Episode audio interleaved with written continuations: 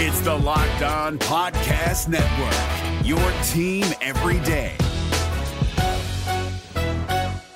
Kyle Crabbs here, host of Locked On NFL Scouting. Join Joe Marino and me every day as we provide position by position analysis of the upcoming NFL draft. Check out the Locked On NFL Scouting podcast with the Draft Dudes on YouTube or wherever you listen to your favorite podcasts.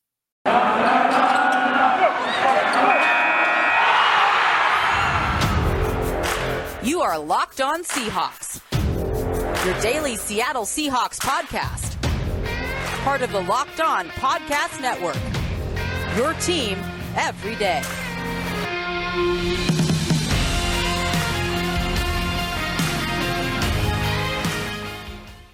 Greetings, 12. This is Corbin Smith, your host for Locked On Seahawks. Joining me for our Blue Friday episode, my co host, Nick Lee. Glad to have you on board, getting ready for an exciting weekend with NFL championship games. Both matchups should be really good ones. We got an NFC West battle between the 49ers and the Rams for a berth to the Super Bowl. And on the other side, Joe Burrow going up against Patrick Mahomes. Again, two really good matchups. On today's show, we've got some exciting things on tap. We are going to be dishing out our final postseason awards, our offensive, defensive, and special teams plays of the year for the Seahawks. And we're also going to be looking at a few free agents that might come to the Seahawks based off of who they select as their defensive coordinator. No pressure for John Schneider, Pete Carroll, and company. Glad to have on board as always. And thanks for making Locked On Seahawks your first listen five days a week. Now, for your lead story here on Locked On Seahawks. Speaking of that defensive coordinator vacancy, Nick, it's now been almost two weeks since the Seahawks fired Ken Norton Jr., made it official on their website. And yet, we really, aside from hearing a few reported interview requests, have not heard much. And honestly, it shouldn't come as a surprise based on what I was told they were going to be moving slowly with this process, finding a replacement for Ken Norton Jr. They weren't going to rush into it. And when they made that move, a quarter of the league needed a head coach. And so they're still in that process where they're letting the dust settle a little bit. The good news is that there have been a few hirings now made, and this first cycle of head coaching hires, it looks like the candidates that have been reported out there Sean Desai, former Bears defensive coordinator Ed Donatell, formerly the Denver Broncos, has also been a coordinator for a couple other teams in the NFL, as well as Joe Whitt Jr. It looks like with the things that have transpired this week, that the Seahawks should really be able to pick whoever they want from that litter. That all these guys should be available at this point. Yeah, the guys that have there, has been truly some substance between them and the Seahawks. Yeah, you're right. They should have the pick of the litter there because um, you know these these aren't the names that you're hearing are are just getting interview after interview with head coaching jobs or um, you know maybe one or two will be poached uh, with some of the new guys that are coming in trying to pick their own staff, but um, yeah, th- this is a good situation for the Seahawks, and you know this is going to happen in Seattle. That Seattle's a very calculated franchise. They're not reactionary. We know those. We know those franchises that are very reactionary, and uh, um, usually they're not playing this time of year. Um, and uh, it, it, the Seahawks, to their credit, have usually been very calculated and very, very uh, decision oriented, and and, just, and trying to make a good decision and trying to come to a good conclusion uh, as a franchise, and not rushing into things. And so I think this is playing out exactly how you expected, Corbin, like you said. And mostly th- th- this is par for the course, I think, for how Seattle does things. And I'd say that's usually uh, works out in their favor. And in, in this case, I think that they're going to have a, a solid shot at getting the guy they wanted originally. Well, based on what I've been told, initially when I first found out about Ken Norton Jr. getting fired, the first name that was thrown out was Clint Hurtt, who is still the defensive line coach and assistant head coach for the Seahawks. I was told that he was the front runner, but over the last few days, I've been hearing some murmurs about Sean Desai, the defensive coordinator of the Chicago Bears, and what he did last season with a unit that was missing Khalil Mack and Akiem Hicks for more than half of the season. For them to produce the pressures and sacks they did to finish third in passing defense with the players that they had out yeah, they finished 23rd in, in scoring defense, but some of that had to do with the fact that they didn't have an offense that was supporting them at all, and they got put into really bad spots. I thought Sean Desai did a fantastic job in his first season as a defensive coordinator in the NFL. Young coordinator that's just 37 years old. And I don't see him being back in Chicago because the Bears just hired Matt Eberflus, who was the defensive coordinator for the Indianapolis Colts, and he is a Tampa 2 guy who actually was brought up under the coaching tree of Rod Marinelli. And it sounds like Marinelli now might be his defensive coordinator coming back to Chicago. So it doesn't sound like Desai is going to be back there. And then meanwhile, looking at the other two openings that have been filled, the Buffalo, um, New York Giants getting Buffalo Bills coordinator Brian Daboll. that doesn't really impact this search at all for the Seahawks. But when you look at the Denver Broncos and their decision to bring in Nathaniel Hackett as their new head coach, he was the offensive coordinator for the Green Bay Packers. There's all kinds of talk about him coming to town now as Aaron Rodgers going to follow him to Denver. We'll have to see what happens on that front. But He's got a couple of close friends that are on the Rams coaching staff that have been linked to their defensive coordinator job. It seems unlikely that Ed Donatell is going to be brought back in Denver. So both Donatell and Desai should be free agents out of contract that aren't going to be retained by the new coaches at their respective teams. So both those coaches should be available as long as they're interested. You would think they would want an opportunity to coach in Seattle, especially Desai, an up and comer defensive coordinator a chance to play with some of the talent that they've got in Seattle. And Donatell has coached with Pete Carroll at a couple of different spots, and they're close friends. So both those coaches would make a lot of sense. And in Dallas, Dan Quinn deciding, you know what, I don't want to be a head coach this year. Not the right opportunity. I'm going to stay as defensive coordinator. That blocks Joe Whitt Jr. from being promoted to defensive coordinator potentially. So the Seahawks could make a run at him, say, hey, we've got a defensive coordinator job. If this is what you want to do, he has never been a coordinator before. That's going to present an opportunity that I don't think he's going to be able to pass up. And he's at least going to want to interview for it. So again, you look at all three of those situations.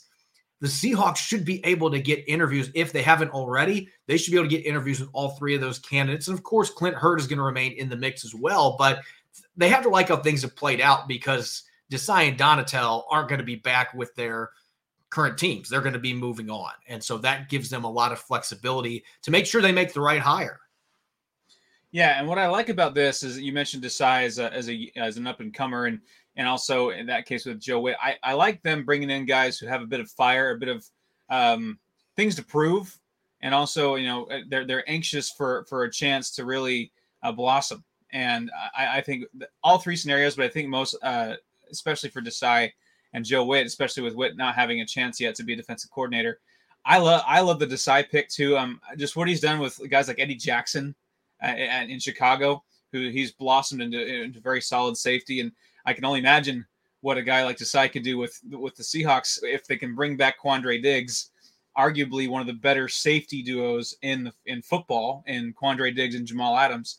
You know, having him in the room with those guys after what he's done in Chicago. And I, I just I like the the idea of hiring a guy that that has a bit of the fire in the belly and not not so I'm not a big and this is again I said this last week I'm, I'm not a huge fan of the Clint Hurtt thing nothing absolutely nothing against Clint Hurtt as a person as a coach I just really feel like this franchise would benefit from an outside voice an outside set of eyes and a guy that's got a lot to prove yeah that outside perspective I've talked about it ever since this move was made almost two weeks ago that yes, there are some good coaches on Seattle staff. I think Clint Hurtt could be a good defensive coordinator, but it feels like there could be some repetition there. Now, I will say this I am still intrigued by the idea of doing a co coordinator thing if you could have a passing game oriented coordinator come in from the outside that could team up with Clint Hurtt because Seattle's run defense has been outstanding the last couple years. And I think a big reason for that is Clint Hurtt. So if that would be enough to keep him from going to the University of Miami, his alma mater, where he's been linked as a defensive coordinator candidate. If being a co coordinator is enough to keep him in Seattle, and you can lure somebody like Desai or Donatell, who has a passing game, cornerback safety background, team those together with Pete Carroll. Some might argue that's too many cooks in the kitchen, but there have been instances where this has worked in the NFL. And sometimes they don't have the co coordinator tags, but that's ultimately how it plays out. I could see the Seahawks maybe going that route. I'd still say we're probably going to be seeing a sole coordinator, but that is an option that's on the table. And I just like the candidates that they've got here. Again, we don't know which ones they've interviewed, if they've interviewed any of them at all at this point. it's been pretty quiet on that front, but I would expect now that we're seeing some of these head coaching jobs getting filled up across the league, and there's going to be several more, I think, filled in the next few days. I would think the Seahawks are going to start moving much more quickly, trying to get that vacancy filled. Now they have a better idea which coaches could be available to them to fill that spot. When we come back here in the second quarter, we have gone through all kinds of awards at this point MVP, Offensive Player of the Year, Defensive Player of the Year, you name it. It's time for our last postseason awards segment here of the offseason. Nick and I are going to be dishing out our top offensive, defense, and special teams plays from the 2021 season.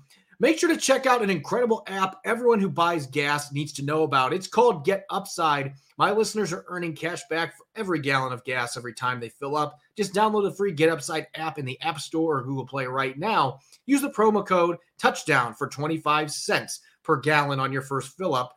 That's automatic cash back. Don't pay full price of the pump anymore. Get cash back using Get Upside. Just download the app for free and use the promo code touchdown for 25 cents per gallon on your first tank. Some people who drive a lot are making as much as two to three hundred dollars a year in cash back, and there's absolutely no catch. The cash back gets added right to your account. You can cash out on your bank account, PayPal, an e-gift card for Amazon and other brands. Just download the free Get Upside app and use the promo code touchdown to get 25 cents per gallon on your first tank. BetOnline would like to wish you a happy new betting year as we continue our march towards the playoffs and beyond. BetOnline remains the top spot for all the best sports wagering action in 2022. It's a new year and they've got a new updated desktop and mobile website. So sign up today and receive your 50% welcome bonus on your first deposit using the promo code locked on. From football, basketball, hockey, boxing, and UFC, right to your favorite Vegas casino games. Don't wait to take advantage of all the amazing offers available for 2022. Bet online is the fastest and easiest way to wager on all of your sports. Bet online where the game starts. You're listening to the Locked On Seahawks podcast, Blue Friday edition. I'm your host, Corbin Smith. Joining me for today's episode, my co-host Nick Lee. Thanks for making Locked On Seahawks your first listen five days a week. It's Super Week, brought to you by Get Upside, and there's no better place to get coverage of the big game than the Locked On NFL podcast. Locked On NFL will be in LA all week covering the big game next weekend, so you won't want to miss it. Find it on all major platforms where you can download for free. Continuing our postseason Seahawks awards, we've covered everything from MVP to Offensive Player of the Year, Comeback Player of the Year, the biggest surprise, you name it. All that's left are the best plays from the 2021 season. And obviously, it's a little tougher when you're talking about a team that finished 7 and 10 like the Seahawks did this year, but yet there were still so many highlight reel worthy plays made on both sides of the football. So this should be really interesting. We actually had a panel from the Seahawk Maven put together our plays and we posted it throughout this week. A lot of different ideas on top plays. So I'm curious to see where you go with this. Let's start on offense. The best offensive play of 2021 for the Seattle Seahawks, what would be your pick? Well, it's kind of weird to go all the way back to week four, especially when you know that was pre injury for Russell Wilson and, and things were still, you know, th- th- that seems like ages ago. um, but, you know, the Seahawks were, were playing in San Francisco. And for me, it's that week four game in, in against the 49ers now competing for the NFC Championship. The Seahawks swept the Niners. And I'm just going to keep pressing that, uh, that nugget there. Um, that that touchdown pass from Russell Wilson to Freddie Swain was, you know, that was classic Russell Wilson. You know, he, he's the magician, and he's he he was that he's he's that quarterback you always feel like you have a chance. You're always in every game. You're never out completely out of the game or a season if he's the quarterback for the entire year. And this is just one of those plays. And and especially when you got guys like Nick Bosa and guys barreling down on on Russell Wilson. He gets out of a, at least one sack. I think it was a couple sacks, and just rolls to his right and fires an absolute strike to Freddie Swain in the corner of the end zone for a touchdown. Just everything was perfectly vintage Russ. I know it's not maybe the most influential play of the year, but just for me, that was like Russell Wilson's still an elite quarterback. There is absolutely no question in my mind because not every quarterback can make a play. There's maybe four or five quarterbacks in the entire NFL that can make a play like that, shedding sacks, rolling, and then just not not just rolling right and firing touchdown, but he got some mustard behind that throw And that, that to me was just an, a testament to that the fact that Russell Wilson is still elite. Yeah, that was one of my contenders for the award, but I've got to go with another player that maybe had a somewhat disappointing season by his standards statistically, but he still showed with certain plays what kind of an elite talent he is. So I'm going way back to week seven, not not as far back as you went, but when Geno Smith was starting for the Seahawks in place of an injured Russell Wilson, DK Metcalf going up against Marshon Lattimore, who I think is one of the top five corners in the NFL. And he's one of the few corners that I think physically can match up with a freak like DK Metcalf. And yet in this game, Metcalf owned him for the first score of the game. And Geno Smith made a pretty good throw, not a perfect throw necessarily, but he allowed his receiver Metcalf at 6'4, 230 pounds to be able to high point the football Marshon Lattimore tries to tackle him by the ankles and fails miserably. Metcalf slips out. Marcus Williams, a Pro Bowl caliber safety, comes in and Metcalf throws a stiff arm and he's gone, showing off that amazing track speed at his size to race down the sidelines. And at that point, the Seahawks are up 7 nothing. It's in prime time. You're thinking, hey, maybe they can get this victory over the Saints. They can crawl closer to being in the wild card race. Unfortunately, that was about the only offensive highlight in that entire game. They weren't able to score. They had one other field goal in the game. They lost 13 to 10 and just couldn't get anything going. But at least in that time being, they were able to make the big play. And that showcased the unique skill set that DK Metcalf has. So that was one of the most exciting plays that happened all year, regardless of win or loss. Seeing Metcalf take the top off of a very good Saints defense. I mean, yeah, when you get two catches for 96 yards. That's kind of a that's kind of an odd statistic there uh, for the for the game against the Saints. But boy, that, that's just one of those that got it's that that Katy Perry song, the one that got away. That's certainly a game that got away. That that's that's one that you wish you had back, especially as maybe the Seahawks are two games go the other way. The Seahawks are maybe in the hunt there in the end and get a playoff spot. But Metcalf had a solid year despite all the turmoil, and that was another testament to that. Let's talk defense now. Defensive player of the year. This was one that I had three plays that I was just agonizing over when I was trying to make this selection. I thought about the magnitude of the games, you know, the clutch rating for the plays, because you can't really say that Metcalf catch was clutch. It was the beginning of the game. But I was thinking from a defensive perspective, which plays really were the most important ones for the Seahawks this year. And there were a few of them that jumped out. Which one was your defensive play of the year, Nick? Well, I'm going to go to the other win against the 49ers.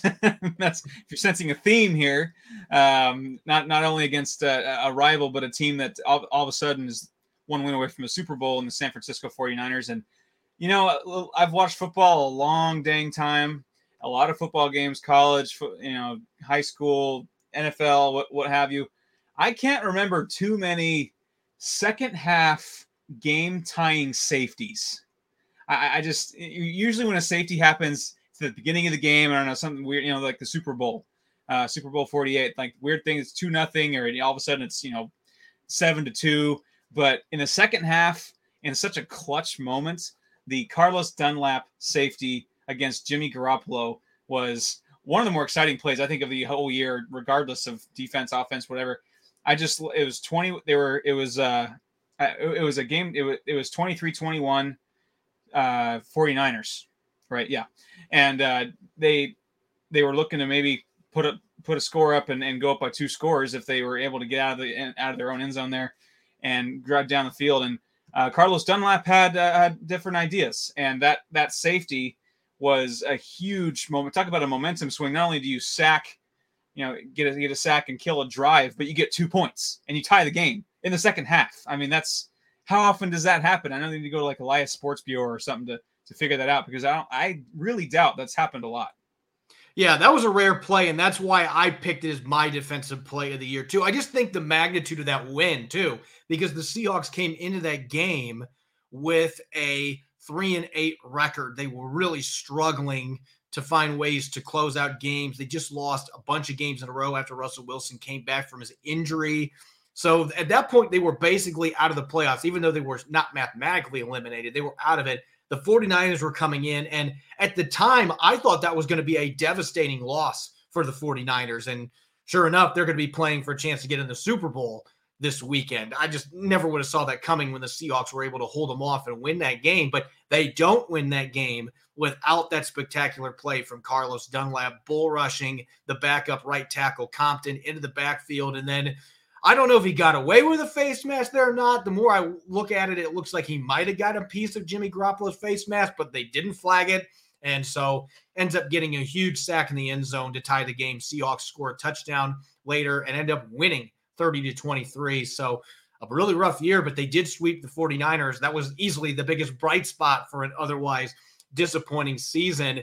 And now maybe the toughest one of the three because special teams, where the Seahawks were best this year. They were, again, one of the best special teams units in the NFL. And it just seemed like they had an uncharacteristic number of highlight reel plays that this unit made this year. And so that made this an agonizing choice for me. I actually had to whittle this down to five plays. And then from there, I kind of wanted to just start flipping coins to eliminate because it was that many outstanding plays made by Seattle special teams.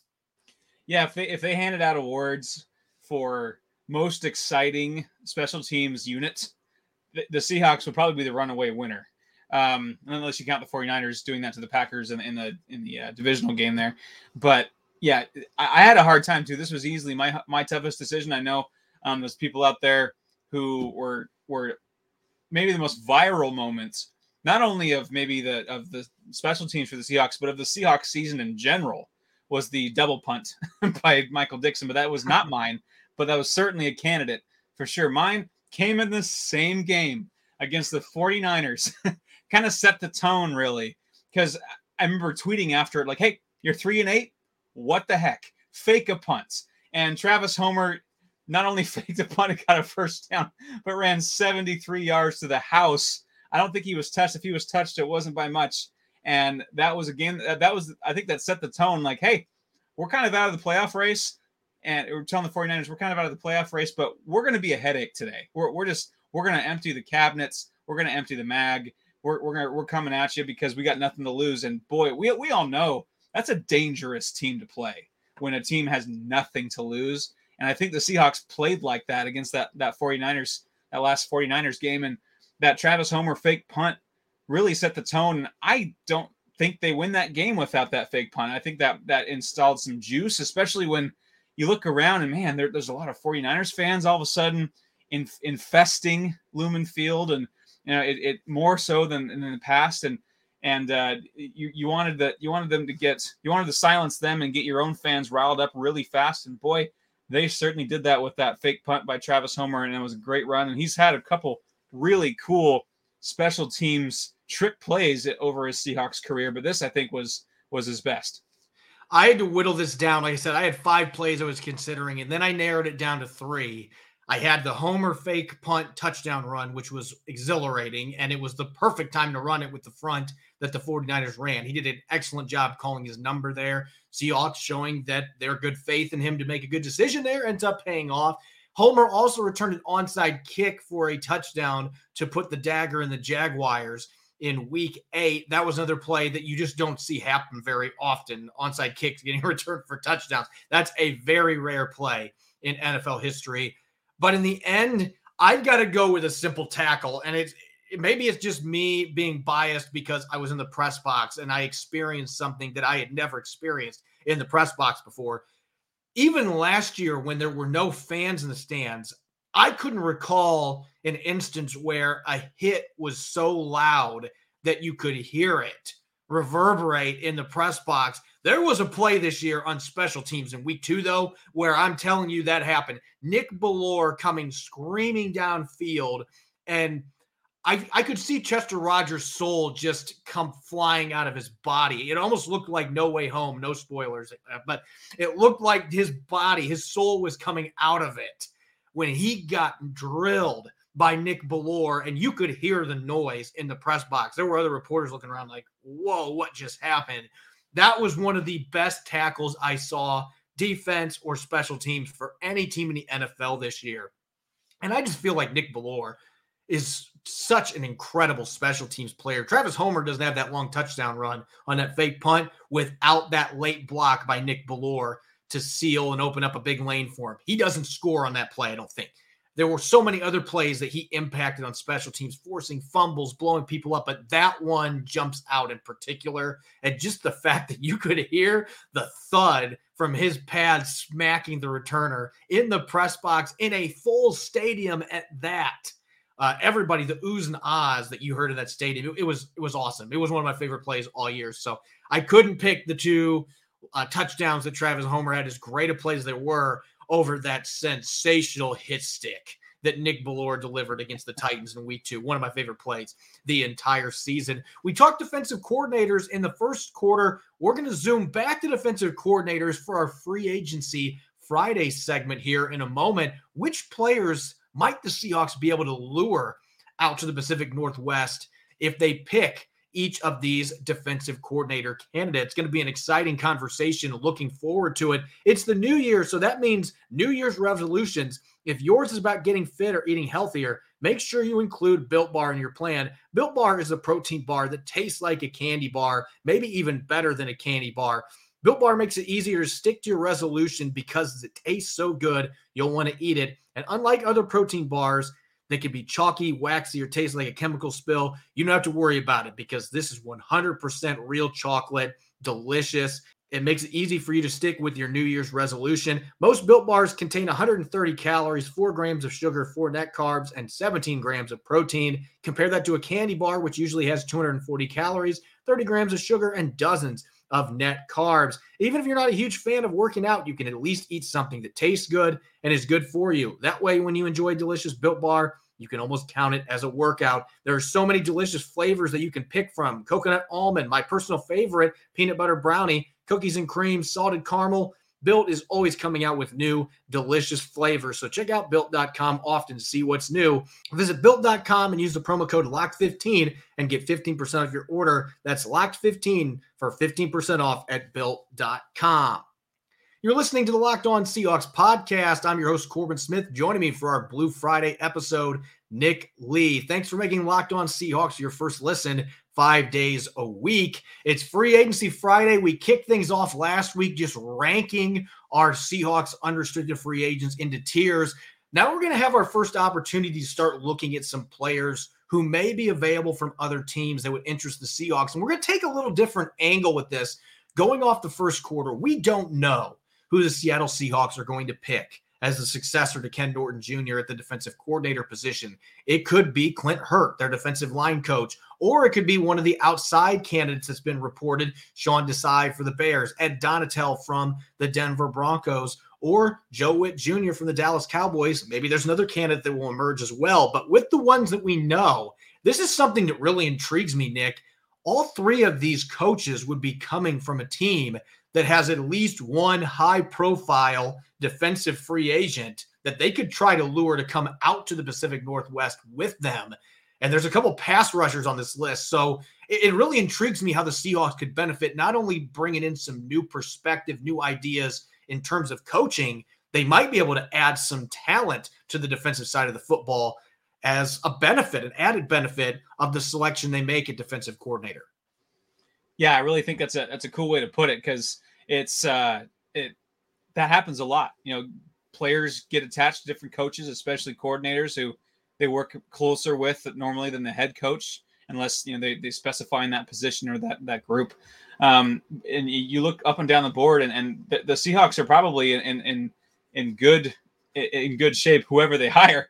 Um, but starting in Ed Donatell with his ties to the Denver Broncos, obviously, I think the first one that jumps out to me um, is a guy that's not on the Broncos anymore. In fact, he's he's competing for an NFC Championship this weekend. That's Von Miller, and I know that uh, that that that, uh, that name certainly brings a lot of, of notoriety because we, we, I don't need to list off you know his his accomplishments, but I will anyway. You know, eight Pro Bowls, three All Pros, Super Bowl fifty MVP. Um, he was named to the uh, 2010s decade all all decade team. I mean, we're talking about a future Hall of Famer in Von Miller. I don't think there's any doubt about that. And I know people were like, "Oh, what about the scheme?" You know, I, I think if they bring in Ed Donatell and that relationship is is as healthy as we assume it is between him and Von Miller, I would imagine they'll probably make that try to work. You know, if you can bring in Von Miller, you're not going to pass it up because like, oh, uh, you know, he's not a fit for our. You bring in a future Hall of Famer. Yeah, you know it's interesting because some fans will be listening to the show and be like, "We're tired of bringing in older players that are in the latter stage of their career," and you can make that argument with Von Miller. But you look at what he has done for the Rams over their last six or seven games. He has been racking up sacks left and right. This is still a guy that can be a menace off the edge, and I think you put him with Carlos Dunlap and Darrell Taylor, and you have that trio of edge rushers.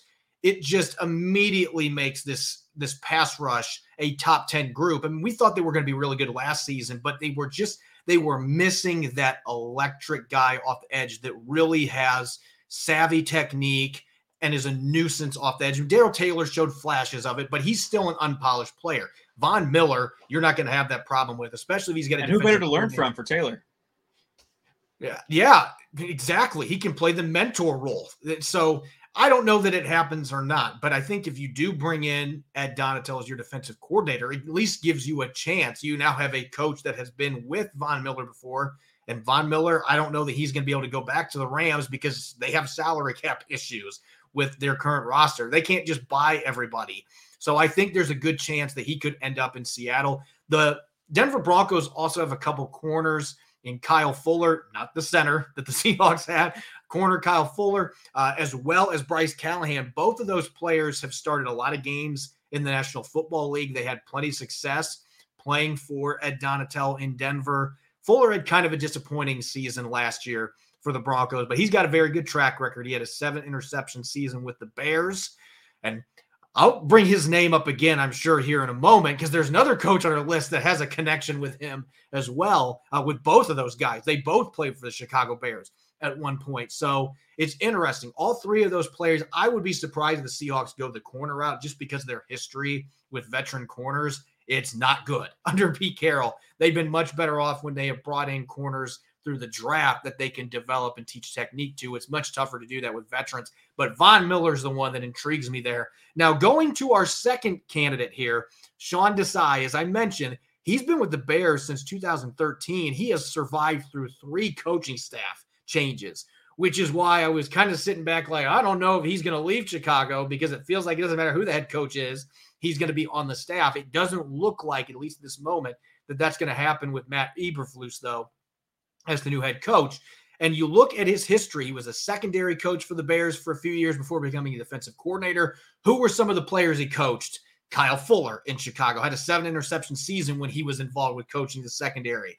Bryce Callahan had some good seasons in Chicago. Eddie Jackson became an all pro safety in part because of the coaching of Sean Desai. And so those first two names I mentioned could be free agents. If they want to go the corner route, they certainly could. They could bring in one of those players that would fit into their new defensive coordinator system and know how to maximize those players' strengths. But I'm most interested in the trenches. And those that have listened to our show for a long time, they know that I view Akiem Hicks as an elite defensive talent in the trenches. This is a 330 pound defensive tackle that can play big end. He's had eight and a half and seven and a half sack seasons at 330 pounds. You just don't see guys that size that can defend the run and also be that prodigious of pass rushers. And that's what Akiem Hicks is going to bring you. A guy that a couple years ago had 21 quarterback hits that's unheard of for a player of his size. Just the positional versatility, all around skill set, getting to be an older player, but he might be the diamond of these players that you could potentially sway to come out to Seattle based on the defensive coordinator you pick because he can move all over the line. We know the success Pete Carroll's had with those kind of defensive linemen over the years. And he's been a Pro Bowler. I think he's been very underrated in that regard. Should be a multiple time Pro Bowler. I think he's only made one Pro Bowl team has been a second team All Pro before. Just an outstanding player that I think would be a great fit. Mixing him with Poona Ford, Carlos Dunlap, Darrell Taylor, sign me up now. Yeah, and, and, when the Seahawks drafted LJ Collier in the first round, I, th- I, think that their pipe dream was that he would turn into Keem Hicks. I just think that's he, he's he's like you mentioned the versatility. He's been productive. He's really aside from 2019, he missed a few a few games, and then this year missed a few games.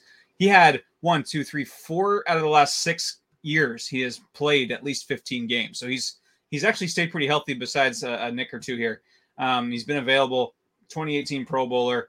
I, am a huge fan as well. The 21 quarterback hits that just jumps off the page. This yep. year he had nine. He's actually gotten he has uh he's he has two years of at least 20 quarterback hits, so you know he knows how to get to the quarterback.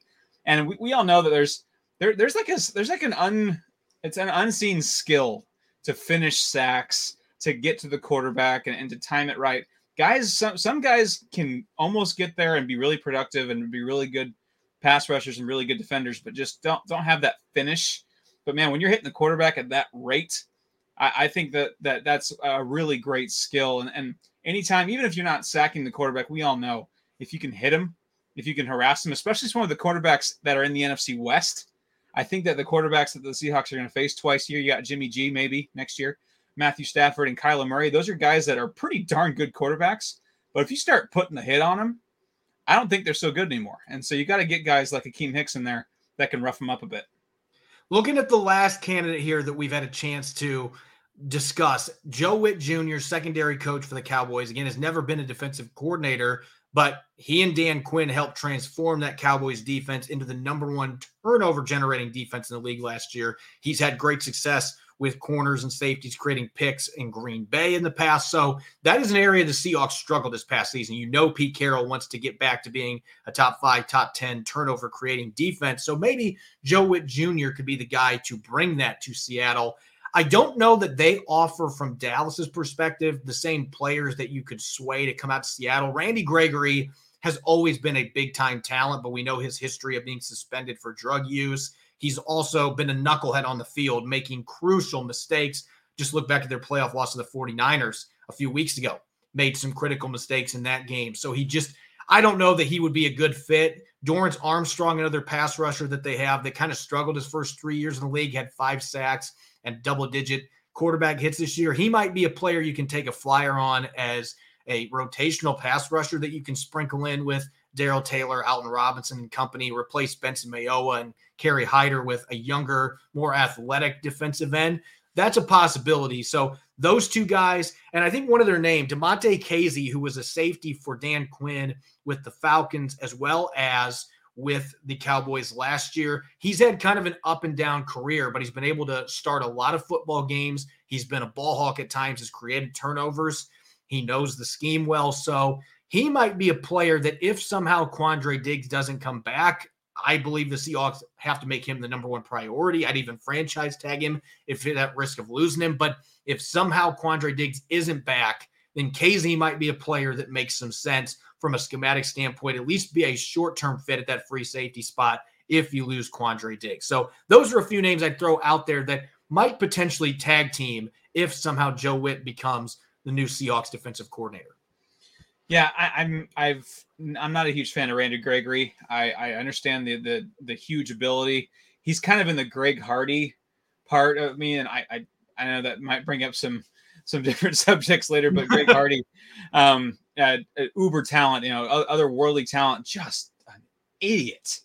And I'm sorry, but um, and Randy Gregory has made some very idiotic plays on the field, like you mentioned, and uh, is is can't can't stay away from some illegal substances off the field, and so I, am staying away. I know that there's some there's some huge talent and, and certainly some need there because if you can just bottle up his production on the field and his talents and his abilities and it kind of wash away everything else, heck, he'd be one of the better pass rushers I think in the NFL.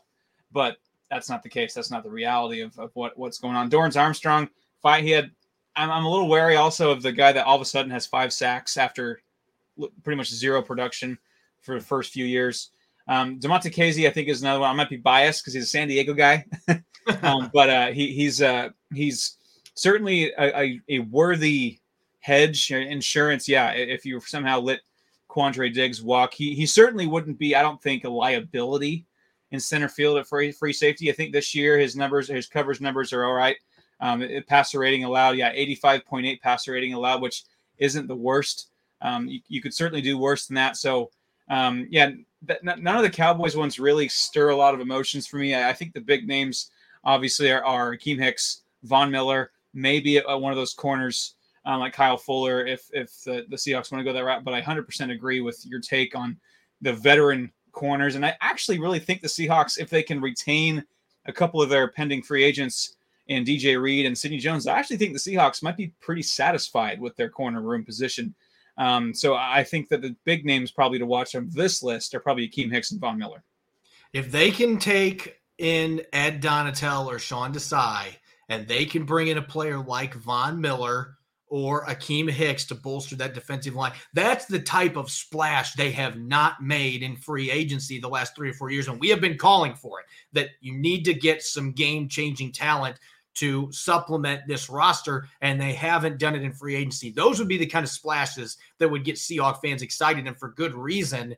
And so, again, that might be an added benefit of hiring somebody like Sean Desai or Ed Donatell that has those connections with star players that will be available on the free agent market. So that's going to be very fascinating. We'll be able to dive into this more once we know who is going to replace Ken Norton Jr. Again, at this point, it's anyone's guess which of the four candidates. It might be somebody we haven't talked about yet. Maybe Wink Martindale will throw his hat in the ring. Who knows? But once we have an idea who the new play caller is going to be on the defensive side of the football, then we can take a much closer look at which players might decide to come out to the Pacific Northwest with them and help bolster this defense. As always, thanks for making Locked On Seahawks your first listen five days a week. You can follow me on Twitter at Corbin Smith NFL. You can follow Nick at Nick Lee 51. Make sure to check out Locked On Seahawks on Apple Podcasts, Spotify, the Odyssey app, and of course, you can find us on YouTube five days a week. When we come back on Monday, Rob Rang and I are going to break down some of our thoughts from NFL Championship weekend,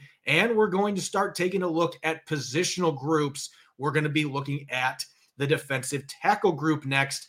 We looked at quarterbacks and defensive ends already. Get a look at the state of the defensive tackles group coming out of 2021, heading into the offseason. Enjoy your weekend. Enjoy the playoff games. Go Hawks. Hey, Prime members you can listen to this Locked On podcast ad free on Amazon Music. Download the Amazon Music app today.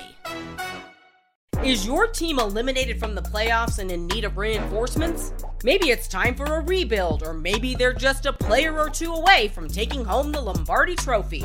Either way, join Keith Sanchez and Damian Parson for Mock Draft Monday on the Locked On NFL Draft Podcast. They'll tell you which college football stars your team will be taking in the 2024 NFL Draft. Check out Mock Draft Monday on the Locked On NFL Draft Podcast, part of the Locked On Podcast Network. Your team every day.